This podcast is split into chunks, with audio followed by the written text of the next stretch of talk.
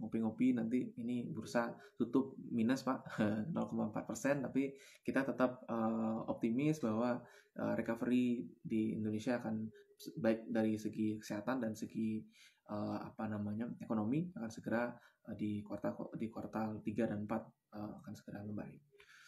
Oke, mungkin yang uh, sudah join bisa mulai untuk Q&A-nya. Halo Bu Atina, sudah join ini salah satu yang Oh, Pak Niki sudah request. Uh, Oke deh, kita coba mulai aja mungkin ya. Uh, Berapa yang join?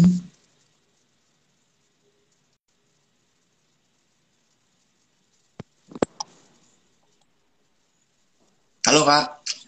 Jelas. Halo, selamat. Jelas. Selamat sore Pak Dip. Pak, Pak Dwi ya panggilnya ya. Ya Pak Dwi Pak, boleh Pak. Wah, sudah mulai rame nih dari followernya Pak Niki. Thank you Pak hari Ada... ini. Eh sorry ini sudah mul sudah mau menyempatkan waktu di tengah kesibukannya uh, untuk berbagi di uh, sahabat-sahabat uh, yang apa istilahnya sahabat-sahabat uang sehat kita bilangnya sobat uh, uang sehat dan juga ini komunitasnya cukup cu sudah cukup lama sebenarnya tapi kita baru mulai aktif lagi uh, semenjak uh, apa istilahnya semenjak covid ini dan uh, juga saya juga sebagai istilahnya apa ya uh, sebagai manajernya itu baru sempat juga uh, untuk apa istilahnya kembali lagi ke track bahwa uh, edukasi investasi ini masih sangat uh, dibutuhkan gitu Oke, okay, uh, mungkin bisa di bisa saya mulai dengan uh, filosofinya Pak Niki yang mungkin uh, beberapa rekan-rekan masih yang masih baru tahu Pak Niki itu mungkin belum belum tahu Pak Niki Hogan siapa. Tapi uh, yang saya kenal kita ketemu pertama 2000 berapa? 16 kalau nggak salah ya? 16 atau 15 itu. Nah, itu uh, dan saya ngikutin terus Pak Niki dari Yuk Nabung Saham dan juga inovasi-inovasi yang uh, selanjutnya ditelurkan oleh uh, ide di Pak Niki yang sangat luar biasa pada saat terutama pada saat jadi direktur pengembangan ya Pak uh, di IDX waktu itu Nah, tapi yang menarik adalah uh, uh, filosofinya Pak Niki. Pak Niki mungkin satu-satunya ya Pak, mungkin yang di IDX, direktur IDX yang yang suka uh, lari maraton gitu ya, dan juga uh, apa istilahnya sporty lah gitu. Nah, itu ya itu yang yang juga uh, menarik, yang mungkin uh, filosofinya apa Pak? Mungkin ter keterkaitan antara maraton dan investasi pasar modal yang mungkin dari Pak Niki bisa uh, sampaikan ini kita kita coba sambung-sambungin aja ya Pak ya, gitu ya. ya Antara antara maraton dan uh, investasi gitu ya. Kita sambung-sambungin hmm. seperti itu. uh, ya, pr prinsipnya sih saya rasa kalau kita bicara lari lari maraton ya, kan lari ada yang jarak pendek dan jarak jauh lah. Kayaknya sama hmm. nih, investasi juga ada yang investasi jangka pendek dan jangka uh, jangka panjang seperti itu. Kalau kita kita bicara lari ya tentunya ada lari yang uh, jarak yang uh, jarak jauh ya. Kita bicara maraton uh, maraton sendiri saya rasa memang 42 kilo. Kita tahu uh, menempuh 42 kilo itu butuh persiapan lah biasanya. Kemudian uh, lebih daripada itu yang pastinya pada saat kita mau lari maraton ya kita sudah tahu kita harus menempuh jarak 42 kilo. Ya, jadi kita tahu uh, mungkin kalau dikaitkan dengan filosofi investasi sama juga. Pada saat kita memulai investasi, kita tahu tujuan kita. Seperti tadi kita lari 42 kilo, kita juga tahu bahwa kita kalau investasi untuk jangka panjang ya jangka panjang. Jangan baru lari 5 kilo dan sudah mau nyerah. Atau se sebaliknya, jangan investasi jangka panjang tapi baru satu bulan, tiga bulan, bahkan satu tahun, entah sahamnya turun, apalagi naik, tapi sudah lupa dengan tujuan 42 kilo itu. Tujuan jangka panjangnya, tujuan maraton kita. Selama kita sudah uh, sangat memahami dan betul-betul uh, bisa disiplin dengan tujuan kita, saya rasa sama aja sih lari maraton maupun investasi jangka panjang itu sama. Kalau saya harus lari 42 kilo, ya saya harus jabani gitu ya, jabanin seperti itu. Saya harus, ya saya harus harus uh, menjaga stamina saya untuk hmm. cukup sampai 42 kilo. Saya kalau investasi jangka panjang ya saya harus uh, jabanin juga jangka panjangnya, tidak berhenti di tengah jalan, tidak jadi mogok, tidak jadi tadi. Entah rugi ataupun untung dan tiba-tiba kita sudah keluar dari pasar seperti itu. uh, itu saja sih. Uh, lari maraton ya butuh disiplin pastinya, butuh stamina yang tadi. Uh, dan yang paling utama di awal tadi memang sudah sudah tahu tujuan pertama kita pada saat kita memulai lari kita ataupun pertama kita memulai investasi kita. Gitu Pak Dwi. Iya iya luar biasa Pak. Tapi tadi ya persiapan terus disiplin. Nah itu kadang-kadang yang apa ya kadang-kadang uh, tergoda aja untuk apa gitu ya kadang-kadang uh, itu mungkin uh, filosofinya dari maraton itu yang akhirnya nabung saham itu ya Pak. Karena harus disiplin di, di satu saham ataupun uh, satu saham yang terpilih gitu loh di awal atau beberapa saham yang mungkin uh, dipilih di awal. Nah mungkin uh, nyambung lagi Pak, tadi kan persiapan ya. Uh, kita ngomongin bahwa investasi pasar modal itu ada yang tadi jangka pendek, jangka panjang. Nah itu uh, kemarin beberapa hari yang lalu, dua hari yang lalu itu IDX uh, pada saat awal PSBB kedua nih terus mengeluarkan uh, ini apa istilahnya uh, poster yang judulnya itu sehat keuangan dan sehat mental. Nah itu kira-kira bagaimana Pak? Kira-kira persiapannya untuk supaya uh, kita bisa uh, apa istilahnya bisa tetap stabil gitu loh. Emosinya pertama dalam disiplin, uh, untuk disiplin pasar modal. Mungkin kalau saya pribadi uh, saya baru sekitar kurang dari 10 tahun di pasar modal. Nah sedangkan baru baru ngalamin dua krisis nih dua krisis uh, 2012 dan juga sekarang ini. Nah, mungkin Pak Niki yang mengalami lebih banyak krisis atau bahkan dari awal uh, mengetahui pasar modal lebih uh, lebih bisa memberikan insight terkait uh, itu. Tidak tidak jaminan sih Pak bahwa melalui beberapa krisis dan lebih tahan mental seperti itu mungkin ya. Hmm. Tapi uh, saya saya rasa tadi kembali kepada prinsip awal ya. Kita banyak sekali Eh, pelaku kita, investor kita, uh, investor baru kita begitu masuk ke pasar itu uh, penuh dengan keraguan gitu ya. Artinya tidak memantapkan diri untuk apa. Walaupun saya tahu banyak juga atau sebagian pelaku yang juga punya tekad yang yang sangat kuat dari awal. Yaitu istilahnya kalau tekad mulai nabung saham dari awal, ya betul-betul dia nabung, dia nggak nggak terganggu dengan kondisi-kondisi krisis dan lain-lain, tapi uh, bisa bisa mantap lah dengan tekad awal seperti itu. Saya, saya rasa semuanya kembali ke ke tadi ke tekad awal. Kalau kita kembali ke maraton tadi, kalau saya mau lari 42 kilo dan saya pasti mungkin akan lelah di kilometer 20 atau 30 seperti itu. Berpikir untuk nyerah, berpikir untuk keluar dari lintasan dari arena. Sama seperti para investor juga. Uh, saya tidak mengatakan menjadi investor jangka panjang itu uh, apa ya mudah juga tidak bisa dikatakan. Kita tahu lah kondisi pasar yang naik turun sama seperti kondisi lari yang yang naik turun itu juga sangat menguras uh, pikiran. Hari-hari ini bukan hari-hari yang enak buat para investor kan seperti itu ya kondisi turun akan membuat uh, investor jadi ragu untuk bertahan atau tidak. Atau godaannya kadang-kadang kan begitu pasar naik sedikit sudah mencoba atau berpikir untuk menjual. Begitu tidak jual kemudian turun dan pasti menjadi menyesal. Menyesal untuk kenapa gue nggak jual kemarin. Kan kira-kira gitu ya. Kemarin kenapa nggak jual Begitu ada kesempatan naik lagi dan mungkin buru-buru dijual dan ya selesai. Ambiar sudah mimpi menjadi investor jangka panjangnya ambiar.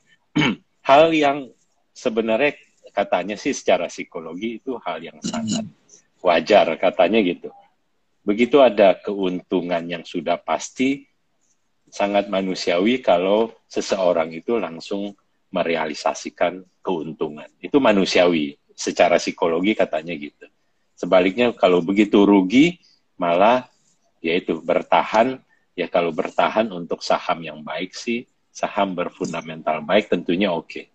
Tapi kalau bertahan dengan saham-saham yang spekulatif saya rasa itu sesuatu yang ya harus di, dipelajari atau harus dimengerti oleh investor di tahapan-tahapan awal. Setuju Pak. Tadi tekad awalnya ya Pak. Untuk apa? Nah tapi kalau tadi mungkin uh, saham uh, Pak ya. Kita bisa bilang saham tidak bagus lah. Kalau second layer saya bilang nggak semuanya buruk gitu. Tapi kalau kita bilang saham yang uh, kurang bagus lah dari istilahnya governance-nya. Nah itu uh, apakah kadang-kadang uh, ada orang yang seperti ini. Dia buka dua RD dua bu, dia buka dua sekuritas. Banyak sih uh, terutama pada saat bahkan perencanaan keuangan saya salah satu ada yang saya ikut webinarnya dia bilang bahwa apa apa deh yang uh, punya saham uh, buat jangka panjang ditaruh di satu sekuritas. Dibuka sekuritas baru nih kalau mau buat harian uh, buat dapat berapa itu buat trading. Nah gitu. Kalau misalnya seperti itu gimana pak? Saya rasa itu hal yang bijak sih ya Bijak hmm. kalau kita memang uh, tidak mau meninggalkan dua-duanya. Kita mau berinvestasi, uh, kita pisahkan rekening itu. Sedangkan untuk yang sifatnya untuk trading kita pakai rekening yang lain. Uh, memakai dua sekuritas atau dua rekening, saya rasa itu pilihan yang bijak lah. Uh, daripada dicampur itu malah lebih susah kan? atau pasti nantinya uh, psikologinya akan lain. Jadi uh, saya saya percaya itu hal yang baik kalau memang tetap saja seseorang ingin ada uh, investasinya dan ada untuk uh, tradingnya seperti itu. Yang paling penting kan di kepalanya jangan sampai uang hmm. itu tercampur-campur gitu kan ya. Jangan tercampur-campur. Uangnya jangan tercampur tapi juga cara pikirnya, pola pikirnya juga tidak tercampur-campur. Begitu mulai uh, uh, naik dan lain-lain mungkin uh, sudah ya tadi balik lagi yang tradingnya dijual tapi yang untuk jangka panjangnya mudah-mudahan dia tetap bisa uh, tahan untuk tidak dijual juga misalnya karena memang kan rencananya untuk jangka panjang. Tapi saya setuju dengan uh, pola kalau membuka dua rekening untuk orang yang memang mau uh, melakukan dua jenis transaksi seperti itu. Oke, berarti kita cukup terkonfirmasi dari Pak Niki ini uh, strateginya. Uh, kemudian uh, itu untuk untuk biar sehat gitu loh dari di kepala itu penting banget ya Pak. Untuk tadi supaya tidak apa ya tidak semakin bingung malah tapi sebenarnya kita nggak mau kehilangan si jangka panjang tapi di jangka pendek ini kadang-kadang ada beberapa uh, return yang bisa didapatkan gitu dalam apa antara itu day, day trade ataupun uh, apa namanya istilahnya swing trade gitu. Tapi uh, kalau dari komunitas yang ini yang yang dari uang sehat ini lebih banyak sih yang jangka panjang. Tapi kadang-kadang hmm. di era seperti ini memang godaan untuk uh, apa istilahnya ya? godaan untuk yang untuk trading itu yang uh, yang kadang-kadang ini mereka bingung gitu nah itu uh, lumayan insightnya uh, luar biasa dari Pak Niki nah kemudian uh, saya mau sedikit uh, lompat ke ini Pak ke buku yang kedua Pak dari Pak Niki yang uh, jelimet Pak jelimet judulnya saya lupa jelimet uh, jangan jadi investor jelimet gitu ya Pak stop stop being jelimet oh. gitu ya uh, stop being jelimet ya nah, itu mungkin uh, uh, lanjutan dari simple investor. Itu kira-kira uh, gimana Pak? Ini kan banyak tuh yang bilang tadi saya sempat opening di depan bahwa investasi saham itu oh, kayaknya menakutkan atau apa tadi ya jelimet gitu. Angka-angkanya banyak sekali. Nah itu kira-kira uh, secara summary itu gimana Pak? Kira-kira dari uh, buku Pak Niki? Mungkin secara semangat ya, secara uh, spirit daripada buku pertama dan kedua, kalau saya boleh katakan sebenarnya sama sih. Uh, ya semangat itu yang selalu mungkin ada di saya. Kalau kita bicara buku pertama, memang sifatnya lebih lebih formal karena tulisan-tulisan di buku pertama itu adalah tulisan untuk uh, media massa pada saat itu. Jadi memang itu kumpulan dari tulisan di koran-koran yang dijadikan uh, satu buku yuk nabung saham itu. Kalau tulisan yang kedua itu memang sebagian besar itu diambil diambil dari blog dari blog hmm. saya. Jadi karena blog sifatnya tulisannya jauh lebih apa tidak formal lah, lebih hmm. casual, lebih ya seenaknya kadang-kadang seperti itu, tapi sopan kok. Nggak, uh, tapi tulisannya akan jadi lebih ringan, makanya judulnya jadi simple stories uh, for a simple investor seperti itu. Tapi balik lagi semangatnya sebenarnya sama. Saya bagaimanapun saya sangat menentang pemikiran bahwa pasar modal atau saham itu hanya areanya orang-orang berduit, hmm. orang-orang hmm. yang kacamatanya tebal-tebal, orang-orang orang-orang yang akademisi doang atau bukan bukan pak dosen ya saya nggak ngomongin pak dosen. Tapi seolah-olah hanya orang-orang terpelajar yang punya punya hak untuk uh, berkecimpung di bidang itu. Saya saya sangat tidak setuju dengan pemikiran seperti itu. Terlalu banyak kan kalau di buku kedua itu juga terlalu banyak di antara kita di antara kita kita tuh ngomongin saham dan investasi dengan bahasa yang menakutkan. Betul. Istilahnya bahasa yang dipakai di planet apa? Planet Uranus kalau saya nggak salah. Yang dipakai di planet lain. Kita kenapa tidak membumikan itu? Dan hmm. semangat itu tadi kembali pertama dan kedua bukunya semangatnya tetap sama, mengajak masyarakat untuk berinvestasi. Terlalu sayang kita punya potensi untuk mendapatkan ya tambahan sedikit kesejahteraan untuk masyarakat kita eh, dan kita buka peluang untuk mereka bisa mulai berinvestasi dengan cara berpikir yang paling sederhana. Dan jangan-jangan memang sebenarnya investasi itu sederhana. Saham itu hmm. sederhana kok. Saham itu cuma bukti kepemilikan atas sebuah perusahaan. Investasi itu bicara untuk jangka panjang karena saya beli saham, saya menjadi pemilik perusahaan dan saya mau simpan untuk jangka panjang selamanya. Sesederhana itu, kenapa disulitkan? Kenapa ditakut-takuti dengan segala ya segala rumus, segala formula dan lain-lain yang membuat orang begitu dengar saham dan investasi buru-buru oh sudah tidak. Itu itu mungkin uh, semangat utamanya itu gregetnya saya terhadap hmm. uh, ya pemikiran ataupun hal mengenai saham selama ini yang ada di masyarakat. Ya, Begitu ya, Pak. Kegelisahannya Pak Niki ya sampai sekarang ya Pak dari dulu saham itu kayak bahasa orang planet lain gitu ya Pak. ya ya ya, saya juga ngalamin seperti itu. Kadang-kadang uh, ngobrol sama orang-orang di uh, di luar kota lah bisa dibilang di kabupaten atau kecamatan. Mungkin Pak Niki juga ngalamin dulu waktu awal-awal uh, inisiatifnya nabung saham, desa nabung saham ya Pak. Nanti mungkin bisa disambung juga. Nah itu uh, benar-benar mereka itu malah lebih apa ya lebih suka kena uh, tipu investasi bodong gitu dibandingkan investasi saham. Nah itu masih marak banget. Kemarin terakhir saya pas di uh, pas saya sempat di Bali sempat waktu awal tahun kemarin itu juga masih miris sekali. Mereka mau saya mau masuk lewat mana gitu buat ngomongin investasi saham kayak sulit gitu. Nah mungkin uh, Pak Niki mungkin bisa mungkin dari kita kita mungkin ada beberapa audiens juga yang uh, sudah yang juga edukator di uh, di investasi itu mungkin kira-kira uh, gimana Pak untuk tadi membuat uh, apa ya memulai pembicaraan lah atau mungkin untuk masuk ke dalam uh, apa istilahnya circle atau lingkaran setan itu yang sudah terlanjur dia sudah di dalam sudah masuk ke dalam situ. Nah, itu kira-kira gimana Pak supaya kita uh, istilahnya mengedukasi masuk ke sana? Saya memakai istilah mentor saya Pak Tito Sulistyo. Negara harus hadir gitu. Hmm. Ya kita bicara konteksnya negara harus hadir tapi oke okay lah, kita nggak pakai istilah terlalu bombastis negara harus hadir. Hmm. Tapi saya rasa kita semua siapa pun nih, kita bicara mulai dari regulator, mulai dari otoritas itu harus hadir. Ya, harus hadir di masing-masing daerah. Uh, kita bersyukur kalau sekarang sudah sebegitu banyak uh, galeri investasi yang di kampus-kampus ya Pak Dwi kan hmm. seperti itu. Kemudian kantor perwakilan bursa juga uh, lumayan sudah mendekati seluruh seluruh 34 provinsi misalnya. Tapi uh, hmm. saya rasa tidak hanya itu. Kita bicara semua lah, komunitas dan lain-lain. Uh, kita berbahagia bahwa saat ini perkembangan jumlah investor yang tinggi itu juga diikuti dengan penambahan banyaknya komunitas, termasuk yang hmm. Pak Dwi buat seperti uang sehat di uang sehat ID ini seperti itu ya.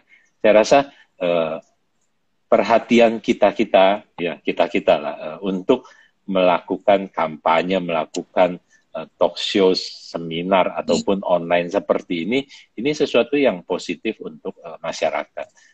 Uh, ya terlalu banyak lah cerita-cerita yang produk-produk bodong itu, tapi juga ternyata banyak juga para netizen milenial yang begitu dia menjadi investor dan dia tergerak untuk melakukan apa training, melakukan uh, sosialisasi di daerahnya masing-masing.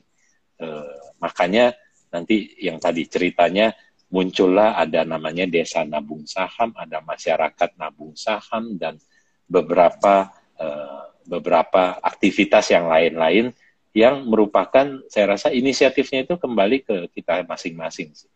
Uh, banyak korban di daerah yang justru menggerakkan masyarakat atau warga untuk uh, tidak sampai kejadian-kejadian seperti itu terulang lagi. Kita bicara, kita harus adu cepat dengan para penipu-penipu itu kan sebenarnya. Ya kan? Kalau kalau pelajaran, kalau eh, pengetahuan mengenai investasi yang betul seperti di saham di pasar modal tidak nyampe duluan, sedangkan hmm. penipu penipu itu nyampe duluan di daerah itu di di antara masyarakat yang masih lugu, polos dan dibohongi dengan yang namanya investasi bodong itu, ya kita kalah cepat. Gitu. Ya. Oke Pak, Meng, mereka tuh menggurita, misalkan ya mungkin saya setuju sih kalau IDX itu mungkin sudah ada di 34 provinsi ya, tapi mungkin kadang-kadang uh, bingung mungkin kalau misalnya uh, ada satu mungkin satu orang aja perwakilan mungkin ya Pak di satu desa gitu yang bisa di apa istilahnya bisa memberikan uh, me, literasi investasinya itu uh, di di apa ditariklah satu sama EDX atau mungkin satu perwakilan dari desa seperti itu mungkin yang mungkin bisa menjadi ini ya Pak bisa menjadi pionir satu gitu ya. Baru jadi mereka uh, jadi kita tidak tertinggal. Tapi kadang-kadang yang investasi bodong itu saya nggak tahu mulai dari mana gitu. Tiba-tiba ada aja orang dari dulu zaman-zaman apa ya saya berapa tahun lalu koin-koin apalah itu itu sudah masuk cepat banget gitu. Jadi ah dari mana itu orang-orang? Itu Iya, kalau investasi yang yang yang menyebut investasi bodong itu kan ya mereka konteksnya kan konteks bisnis lah. Ya. Bisnisnya bisnis menipu sih, tapi konteksnya mm-hmm. bisnis. Jadi otomatis mereka tadi mengguritanya akan lebih cepat karena dia bicara masalah waktu kan. Dia bicara mm-hmm. semakin dia cepat masuk, semakin dia cepat me meraup dana masyarakat, kemudian dia pergi seperti itu, itu masalah waktu buat mereka. Kadang-kadang kita lupa dengan uh, faktor waktu pada saat kita masuk ke daerah atau kita mestinya masuk ke daerah. Tadi Pak Dwi betul, mestinya kita bisa lebih menggalakkan lagi kegiatan-kegiatan mungkin tadi dah satu desa atau beberapa desa kita kita lakukan eh, kegiatan-kegiatan uh, seperti itu. Tapi satu sisi sih Pak Dwi, saya rasa memang uh, terlepas soal keluguan daripada masyarakat kita, di sisi lain memang juga apa boleh buat ya keserakahan daripada masyarakat kita juga. Nah, iya, ada faktor itu. Kita tidak bisa menutupi bahwa ternyata ada masyarakat yang tahu sebenarnya itu investasi yang beresiko. Tapi mereka memang berspekulasi dengan itu. Iya kan? Berspekulasi dengan itu. Eh, saya percaya uh, tidak seluruhnya karena keluguan, tapi sebagian adalah orang-orang yang senang berspekulasi. Nanti begitu udah rugi, begitu uangnya dibawa kabur, tahu-tahu menyalahkan pemerintah lah, menyalahkan otoritas lah. Padahal dia tahu dari awal sebenarnya itu produk yang legalitasnya dipertanyakan, logis, logikanya juga dipertanyakan dengan tingkat uh, keuntungan yang jelas-jelas tidak masuk akal seperti itu. Uh, eh, OJK kan selalu kampanye 2L itu kan, legalitas dan uh, logika untuk produk-produk seperti itu. Itu hal yang paling mudah untuk dipahami oleh masyarakat sebenarnya. Betul Pak, saya jadi teringat satu penelitian yang saya baca tentang uh, the culture of gambling, Pak. the culture of gambling di Indonesia itu oh, lumayan tinggi ternyata dibandingkan negara-negara lain. Saya mungkin mulai entah dari mana ya dulu mungkin kayak sabung ayam dan lain sebagainya. Itu kan kayak sudah mulai menjadi culture-nya di daerah masing-masing. Nah, itu mungkin yang agak uh, agak gimana ya saya bilangnya. Mungkin kalau Pak Jokowi bilang di awal-awal uh, uh, Pak Jokowi uh, menjadi presiden itu revolusi mental itu ya Pak. Itu yang memang berat sekali sampai sekarang pun oh, masih sulit sekali itu revolusi mental mental yang seperti itu. Tapi kita kan tetap ya Pak tidak pernah menyerah dan uh, sharing dari dari dari mana pun kita bisa. Kemudian uh, mungkin saya follow up lagi sedikit Pak. Uh, kita uh, move lagi. Tadi kemarin itu ada yang tanya uh, kalau untuk mulai investasi uh, sekarang gitu, uh, apakah prefer kan periode seperti ini? Apakah better untuk jangka panjang ataupun dia coba-coba uh, tadi ya Pak untuk trading ataupun uh, yang seperti apa yang kira-kira uh, metode metodologinya yang cocok untuk periode ya. Kalau mulai baru mulai sekarang gitu Pak. Uh, bagaimanapun kalau tadi kita bicara setiap orang memungkinkan untuk punya dua rekening, ya, mm-hmm. itu mungkin adalah salah satu jalan tengah terbaik untuk mm-hmm. Untuk dua aliran itu, aliran yang maunya trading jangka pendek ataupun yang mau investasi jangka panjang. Tapi kalau hanya memilih salah satu, bagaimanapun saya secara pribadi, saya menganjurkan orang untuk memilih sebagai investor jangka panjang kalaupun dia mau memilih salah satu. Atau memulai tadi, memulai dengan persepsi yang paling hakiki dulu. Begitu kali ya istilahnya. Yang paling benar dulu supaya tidak nanti mengkambing hitamkan yang namanya saham. Mulai dulu dengan pola pikir bahwa kita berinvestasi sebagai pemilik perusahaan. Saya gergetan kalau ngomong itu. Sesederhana itu menjadi pemilik perusahaan. Sudah beli saham menjadi pemilik perusahaan dulu. Itu dulu, ya kan? Kalau itu sudah dijabanin, itu sudah di, di, dijalankan, terus tetapi berpikir juga untuk, eh, kenapa saya tidak mencoba untuk bertransaksi jangka pendek? Monggo, ya kan? Tapi jangan mulai dengan persepsi bahwa saham itu adalah barang dagangan. Maafkan teman-teman hmm. trader, saya harus mengatakan itu kalau kita bicara itu barang dagangan, sebenarnya kita sudah masuk ke tahapan yang lain daripada hmm. arti yang paling dasar daripada membeli saham. Gitu. Jadi sekali lagi kalau tadi Pak Dwi nanya, saya akan mengatakan dan saya selalu akan menganjurkan memulai dengan persepsi sebagai seorang investor, sebagai seorang pemilik perusahaan. That's it. Gitu. Kalau mau menjadi trader, ya sudah nanti aja. Jangan berpikir untuk menjadi kaya dari sana. Trader mungkin ya, saya kan katanya nih Pak Dwi katanya kan the big money is not in the buying and selling. Saya percayalah, from the buying and selling kita bisa dapat duit, mungkin bisa. Tapi the big money is not in the buying and selling. The big money is the in the waiting kan gitu kan ya itu saya saya percaya itu uh, saya ya saya lebih percaya itulah daripada uh, trading mungkin sekali lagi bisa menghasilkan. Mungkin bisa untuk beli sepatu bisa untuk beli baju baru dan lain-lain. Uh, trading for living I don't think so. I don't think so. Nanti malah ini ya Pak, secara mental itu terganggu malah kalau misalnya trading volume setiap hari kayak gitu. Tapi saya jujur saya dulu pernah zaman-zaman saya kuliah itu, saya, saya coba trading forex Pak. Saya coba dari mungkin ada beberapa rekan-rekan juga yang punya pengalaman sama. Uh, itu kan semi semi legal ilegal kalau di sini. Kalau misalnya kita ikut trading yang dari luar uh, itu uh, apa ya istilahnya? Nggak dapat apa-apa rasanya pak.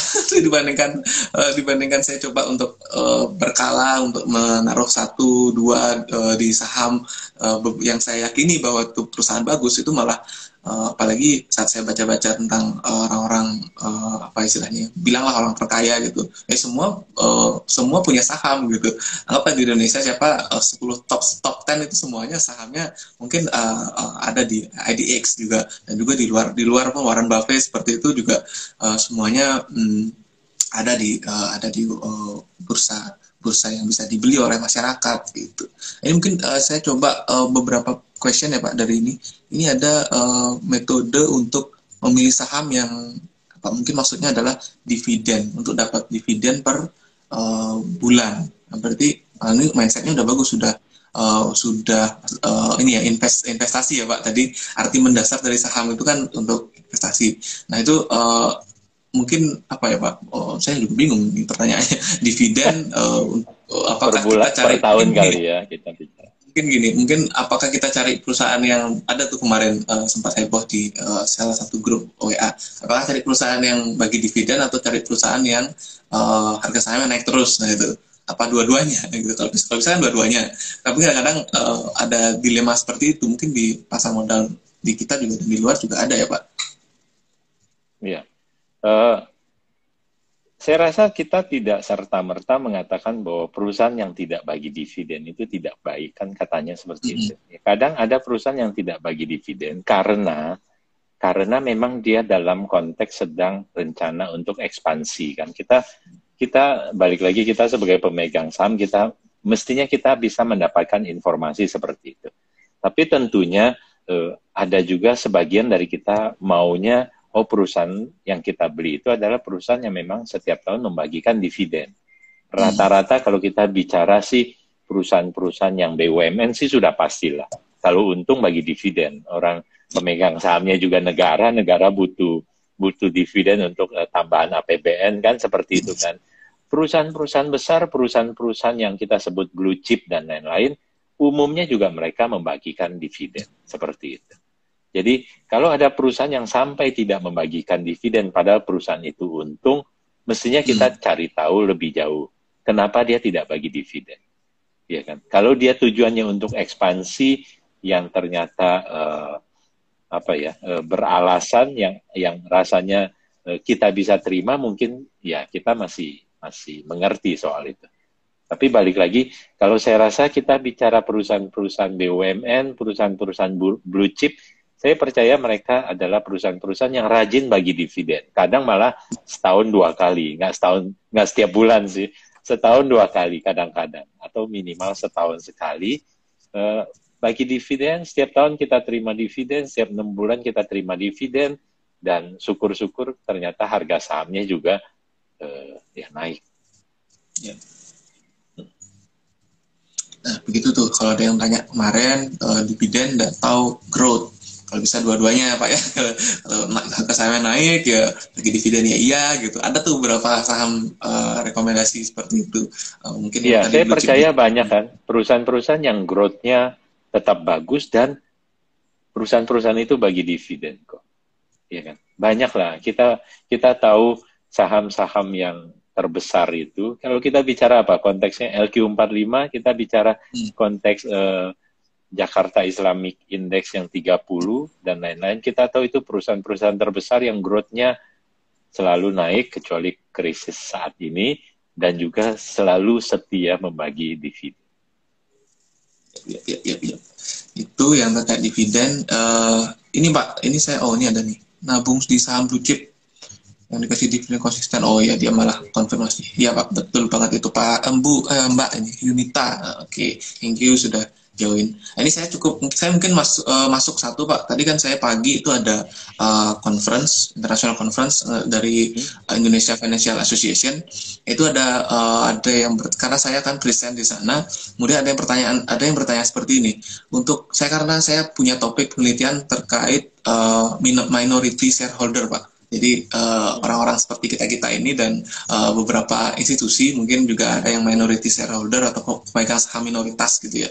Nah itu untuk terkait uh, mekanismenya pak, mekanisme uh, inve uh, investor itu yang minoritas nih.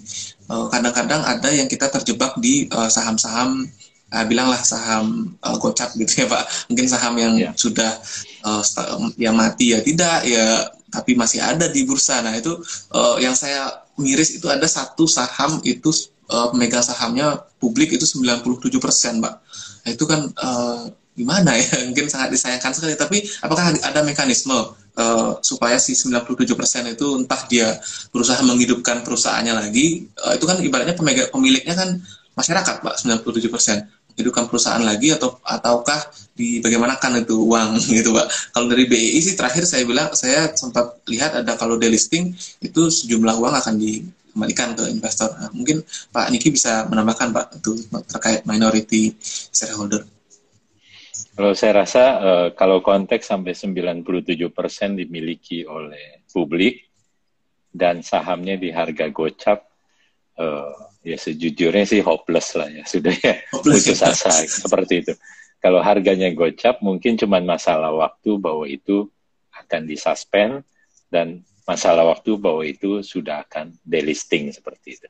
Tapi kalau uh, mekanisme daripada delisting dan lain-lain sebenarnya uang itu yang saya tahu tidak dikembalikan Pak teman-teman tidak hmm. dikembalikan kita tetap sebagai pemegang uh, pemegang saham pemilik daripada perusahaan yang sudah delisting itu hanya saja saham kita tidak diperdagangkan jadi saham kita tidak diperdagangkan perusahaan itu kan jadinya tidak tercatat sahamnya di bursa jadi kalau kita bicara kita bisa daganginnya gimana saham kita ya mungkin langsung ke ya pemilik perusahaan yang tiga persen itu mungkin dan lain-lain. Makanya kan ada pasar negosiasi kan. Pasar negosiasi umumnya itu kalau sudah di bawah harga 50 kan yang mungkin yang bisa rame itu di sana. Nah, saya ya saya rasa sih ya kita harus ya harus legowo kalau akhirnya kalau kita salah membeli saham-saham yang seperti itu. Eh, bagaimana menghindarinya? Ya lebih baik memang jangan pernah beli saham-saham yang kucing dalam karung seperti itu saham-saham yang nggak jelas, saham-saham yang katanya mau naik dan lain-lain. Tadi kalau kita kembali tadi ke awal ya dan lain-lain, bahwa masyarakat itu mestinya kan mudah ya kalau mau beli saham dan lain-lain. Kalau tadi harus kadang-kadang yang mungkin hitungannya yang jelimet itu loh, itu yang bikin akhirnya malah rugi.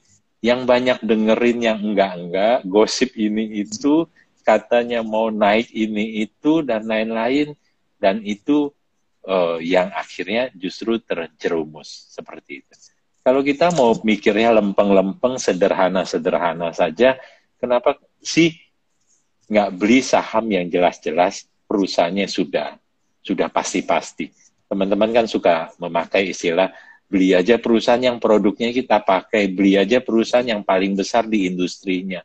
Sudah semudah itu. Kenapa suka nyari-nyari yang enggak-enggak yang akhirnya malah kita kejeblos dan pada saat tadi kembali ke harga 50 saya harus mengatakan bahwa ya sudah kalau sudah di harga itu tidak uh. banyak yang kita bisa harapkan.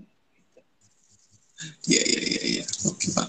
Uh, itu banyak sih karena ada saya juga join beberapa uh, merasa salah satu kemarin yang disuspend lama, tapi kemudian sekarang uh, hidup lagi sih gitu. Nah itu uh, saya join di uh, grupnya mereka untuk memberikan apa istilahnya bukan motivasi ya tapi memberikan bahwa kalian itu harus aktif begitu cari tahu email atau apa pun lah dilakukan uh, untuk uh, untuk uang kalian. Jadi itu kan kalian pemilik megang saham juga jadi harus harus aktif menjadi uh, investor. Istilahnya kalau di, di, di penelitian itu aktivis investor. Nah itu uh, yang kadang-kadang uh, apa istilahnya sadar tidak sadar gitu mereka. Uh, uh kadang-kadang ada yang lupa malah punya saham itu. Tapi paling tidak kan kalau bisa mengumpulkan beberapa orang yang jumlah share-nya itu bisa berapa juta gitu ya. Itu mungkin bisa menjadi bisa didengar pada saat RUPS itu mungkin menjadi salah satu apa ya, upaya lah istilahnya. Kalau misalnya tadi legowo ya kita legowo tapi kalau misalnya berapa juta lot dari kali gocap kan lumayan pak ya. Iya.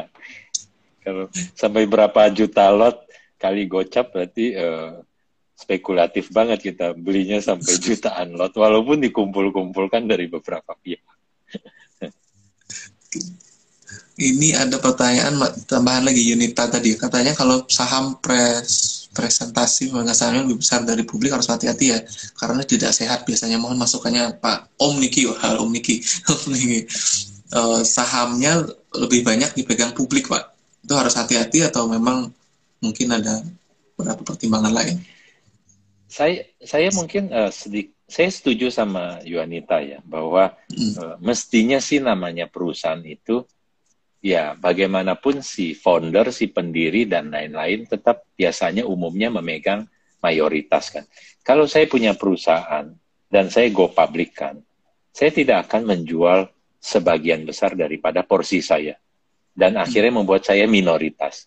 Rasanya tidak make sense. Dan secara otoritas, secara regulasi juga sebenarnya di tahapan awal itu tidak diperbolehkan bahwa seorang uh, pemegang saham pendiri itu menjual sahamnya lebih besar daripada uh, milik dia. Artinya publik jadi lebih banyak. Sebenarnya umumnya yang terjadi adalah sampai dengan katakanlah 20, 30 atau 40 persen untuk mendapatkan fasilitas pajak seperti itu. Tapi kalau akhirnya sampai berjalannya waktu tiba-tiba harga saham atau jumlah saham itu jadi lebih besar di publik, rasanya saya setuju sama Yuanita, kita harusnya uh, mulai wanti-wanti, ya kan? Memang perusahaannya tidak menarik sampai si mayoritas itu merelakan mayoritasnya, hak mayoritasnya dia dia serahkan kepada publik. Ya, kita bicara uh, on paper ya, kita bicara sesuatu yang nyata di atas kertas. Kita nggak bicara bahwa di publik itu ternyata dia juga punya kepemilikan pakai ya. nomini dan lain-lain. Itu bisa terjadi teman-teman. Tapi kalau kita bicara yang di depan mata bahwa ternyata publik lebih banyak begitu kita lihat laporan keuangannya, kita googling dan lain-lain. Loh kok publik bisa 60-70 persen? Rasanya sih teman-teman masih banyak, masih ada 700 perusahaan lain yang kita bisa intip-intip daripada kita terus-terusan jatuh cinta. Pak, Pak Tito juga menyampaikan, jangan pernah jatuh cinta dengan satu saham. Gitu. Betul, betul, betul, betul. Iya. Nah ini juga sama nih sama Mas Arbi nih, suka yang simpel aja, beli yang umum saja. Karena memang di awal niatnya invest. Nah itu benar tuh. Iya. Um, iya. Tadi juga ada Om yang bilang. itu namanya Betul Pak. Bajunya keren Pak. Niki katanya Pak. Udah dua orang nih udah ngomong bajunya keren. saya pakai terus kalau gitu besok-besok. siap siap. Mungkin tadi nyambung Pak ya. Uh, uh, tadi saya sempat uh, sempat beberapa orang itu tanya ke saya terkait dia itu saham-saham yang seperti itu yang seharusnya di dipisahkan dulu lah, jangan dilihat dulu karena jangan sampai jatuh cinta sama saham itu. Karena ada kecenderungan pemiliknya itu sudah apa istilahnya exit strategi lah bisa dibilang Pak ya mau udah mau oh, udahlah saya give up dengan bisnis ini udah nggak bisa ngapa-ngapain lagi udah di tapi apakah uh, tapi belum ada seperti ya mekanisme yang kalau sudah di atas 60% gitu di warning oleh bursa gitu belum ada ya Pak sampai sekarang ya Uh, kalau dalam konteks warning terhadap kepemilikan tidak, tapi kalau saham itu menjadi tidak liquid dan lain-lain karena uh, tidak diperdagangkan secara aktif itu akan ada warning dari bursa untuk ya saham itu harusnya kan diperdagangkan. Paling tidak uh, menanyakan kepada si emiten uh, ada corporate action apa dan lain-lain uh, untuk supaya perusahaan itu bisa lebih liquid saham. Ya berarti kalau sudah ada yang seperti itu indikasinya jangan diperdagangkan supaya kena warning gitu ya Pak ya. jangan dibeli gitu. Yang seperti jangan itu. dibeli. Tapi kadang-kadang gitu lah Pak ya gosip-gosip itu mau apa ya mau membara lagi gitu. Tapi kadang-kadang dari perusahaannya sendiri yang menyebarkan gosip itu. Nah itu satu lagi. Tadi saya juga dengar uh, tem, uh, rekan dari uh, apa Taiwan ya, Taiwan kalau nggak salah dia sharing terkait dengan media coverage di uh, ini nyambung sedikit tentang terkait role Pak yeah. di saat ini uh, media coverage di uh, di investasi. Nah itu terkait uh, apakah uh, kita kita sama-sama sadari aja bahwa ada media beberapa media yang tidak uh, independen dalam artian uh, newsnya itu tidak merata tidak balance gitu ya pak. Itu kira-kira uh, gimana pak? Supaya apakah ada peraturan tersendiri terkait uh, apa istilahnya news di bursa ini supaya apa istilahnya supaya bisa uh, semua dapat kan gunanya adalah perusahaan publik supaya orang uh, bisa tahu informasi se clear mungkin atau se transparan yeah. mungkin. Tapi malah di sini uh, malah dipermainkan oleh si berita itu sendiri. Nah itu kira-kira gimana pak? Saya rasa mungkin gini kalau secara media secara media resmi mestinya sih ada independensi itu. Ada tanggung jawab untuk menyampaikan berita dengan benar tanpa tendensi apa pun. Harusnya seperti itu tapi yang mungkin yang perlu, yang jauh lebih perlu ditakutkan adalah justru media di luar media massa, media resmi. Artinya yang sering terjadi itu adalah pom-pom kan Pak. Pak Dwi pernah dengar pom-pom. Teman-teman iya, sering dengar kata-kata pom-pom. Pom-pom itu tidak dilakukan oleh media umumnya ya. Tapi yang banyak dilakukan itu adalah pom-pom di media sosial, pom-pom di WhatsApp grup kita dan lain-lain pom-pom di komunitas kita yang justru itu yang banyak menjerumuskan kan sebenarnya. Kita kita banyak mendengar tadi uh, tadi oh saham ini bakal begini, bakal begitu dan lain-lain. Ada corporate action apa, ada banyak cerita-cerita yang kadang-kadang ya lebih banyak justru di media yang yang bukan media media resmi, media massa seperti itu.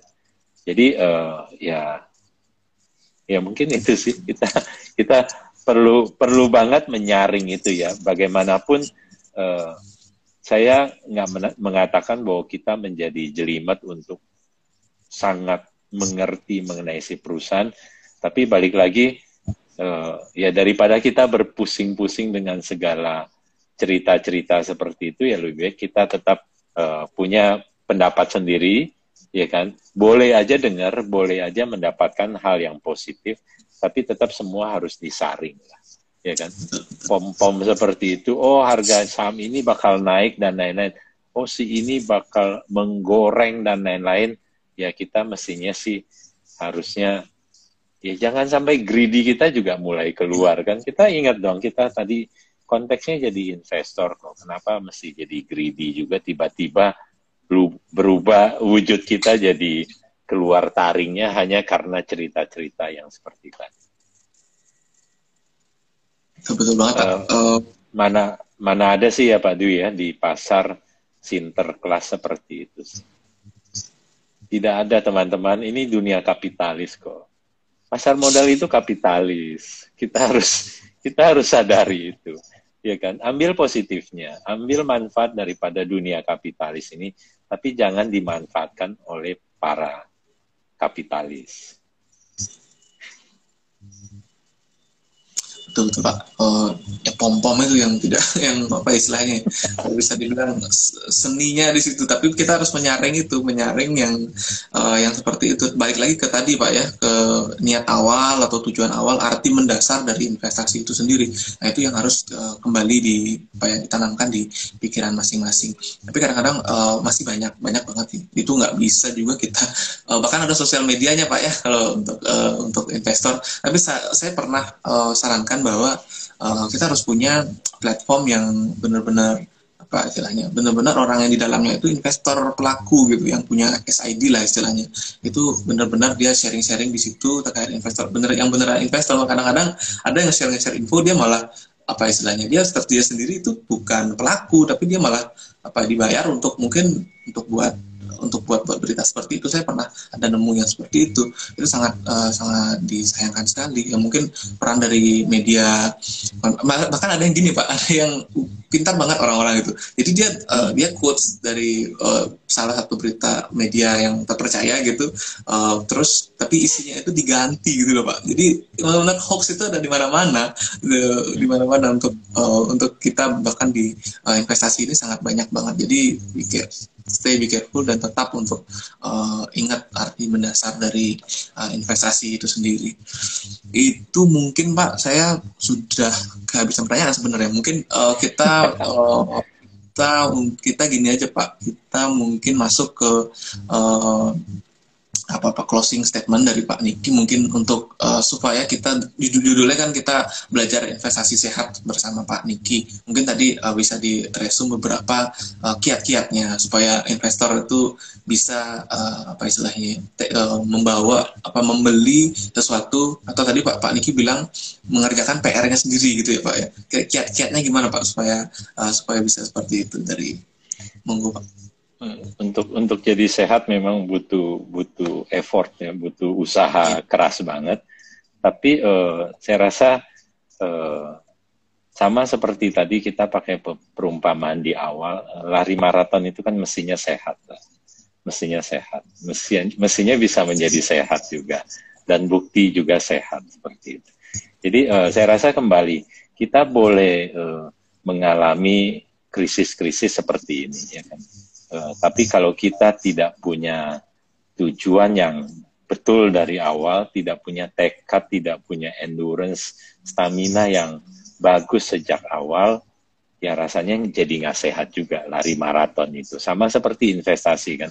Kalau kita memang tekadnya dari awal, saya membeli saham. Jadi kalau ada pertanyaan biasa Pak Dwi, ini saat yang tepat bukan untuk beli saham di masa krisis pandemi seperti ini saya sih selalu mau mengatakan setiap saat juga saat yang tepat.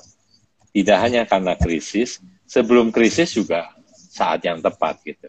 Jadi kapan pun adalah saat yang tepat selama kita tahu tujuan kita memang konteksnya untuk jangka panjang kan. Saya beli untuk jangka panjang karena saya beli untuk jangka panjang dan saya tidak jadi terganggu juga dengan segala kondisi penurunan-penurunan seperti ini. Ya untuk tetap sehat ya kan, janganlah jadi investor tapi malah jadi galau gitu loh. Itu berarti ada yang salah dengan kita. Kalau kita jadi investor, memang susah kondisi-kondisi dipermainkan uh, secara mental ya, secara perasaan dan lain-lain. Oh harga saham naik turun kemarin-kemarin sudah 5.000 sudah kelihatannya tenang, tiba-tiba turun lagi ke 5.000, di bawah 5.000, gara-gara cuman Jakarta doang, kan teman-teman di daerah marah banget itu. Gara-gara hmm. Jakarta rencana PSBB lagi kok tiba-tiba harga saham turun di bawah 5.000 indeks seperti itu. Ya kan? Dan sekarang ya sudah balik lagi walaupun koreksi-koreksi. Hal-hal itu akan membuat kita gampang tidak sehat kalau kita orientasinya tekad kita tidak pas saja dari awal. Gitu sih Pak Dwi saya rasa. Siap, siap, siap. Thank you banget loh Pak uh, insight-insightnya. Nanti kita akan uh, share ini share ini di uh, IG Story dan juga sorry. IG TV. Nanti uh, semoga bisa kalau yang sekarang belum bisa join nanti bisa uh, bisa ikut dapat insight dari Pak Niki. Mungkin tadi sedikit Pak untuk yang uh, kenapa Jakarta dan lokal uh, yang di daerah marah-marah itu saya juga sempat uh, ngobrol sedikit dengan teman-teman uh, ada beberapa teman di IDX. Dia bilang bahwa jumlah uh, jumlah investor memang mostly masih di Jakarta. Makanya dari itu kita perlu uh, sekali lagi uh, tambah lagi jumlah-jumlah investor di daerah dan juga uh, digalakkan lagi uh, apa istilahnya investasi di uh, di daerah-daerah masing-masing supaya tidak terpusat di Jakarta gitu. Mungkin Mbak Niki ya. Semangat itu pesan moralnya jadi begitu ya. Hmm. Karena jangan supaya terpusat di Jakarta, daerah ayo tambah jumlah investornya supaya kalau ada apa-apa dengan Jakarta itu tidak terlalu berpengaruh karena sebarannya itu lebih merata. Itu pesan moral yang luar biasa, Pak. Oke. Okay. Oke, okay, Pak Niki, thank you nih waktunya. Mungkin uh, sampai di sini dulu. Nanti semoga uh, next time kita bisa sharing-sharing lagi atau uh, nanti saya bercanda Pak Niki boleh juga. Oke. Oke. Okay. Thank you banget Pak okay. waktunya. Oke. Okay. Selamat sore. Ya, thank you Pak Dwi. Teman-teman, thank you semua. Selamat sore. Oke, Pak. Nah, selesai sesi pagi ini. Eh, pagi. Sore ini. Uh, thank you banget Pak Niki waktunya. Thank you teman-teman uh, sudah menyempatkan waktu uh, di sore hari ini. Uh, kalau misalnya nanti ada question-question uh, lagi, silahkan boleh di kolom komen untuk sebagai informasi kita buka uh, kelas baru uh, kemarin di kelas uh, investasi sesuai uh, karaktermu. Nanti uh, kalau uh, interest boleh cek di uh, feed kami di Uang Sehat ID. Nanti kita akan banyak uh, cerita bahwa investasi itu private, investasi itu berdasarkan karakter. Jadi uh, nyamannya seperti apa itu seperti yang dikatakan Pak Niki tadi bahwa kita investasi itu harus dari diri sendiri bukan karena orang lain, bukan karena pom-pom atau pengaruh orang lain, tapi uh, dari uh, dari diri kita sendiri maunya seperti apa. Nah itu untuk juga uh, tujuan atau masa depan uh, kita sendiri, nah itu ya atau dan keluarga. Gitu. Semoga uh, bisa banyak hal yang didapatkan dari sesi uang sehat top di pagi eh di pagi lah saya selalu uh, merasa semangat pagi gitu ya di sore hari ini uh, semoga kita bisa jumpa di Uang Sehat Talks berikutnya dan kalau ada konten-konten dan uh, siapa uh, pembicara yang mau kita undang di Uang Sehat Talk ataupun Cuan Pagi kita punya dua dua segmen sekarang Cuan Pagi dan Uang Sehat Talk uh, kalau Cuan Pagi ya lebih uh, pagi-pagi sebelum biasanya jam 8 atau jam 9 sedangkan Uang Sehat Talk kita buat sore-sore uh, ataupun menjelang uh, petang gitu ya Oke, okay, uh, itu dulu mungkin uh, thank you yang sudah join. Uh, uh, Robi, Karel, Desiana dan rekan-rekan yang lain. Oke, okay, uh, stay tune dan jangan lupa uh, selalu sehat uh, keuangannya, selalu sehat uh, mentalnya. Oke, okay, thank you.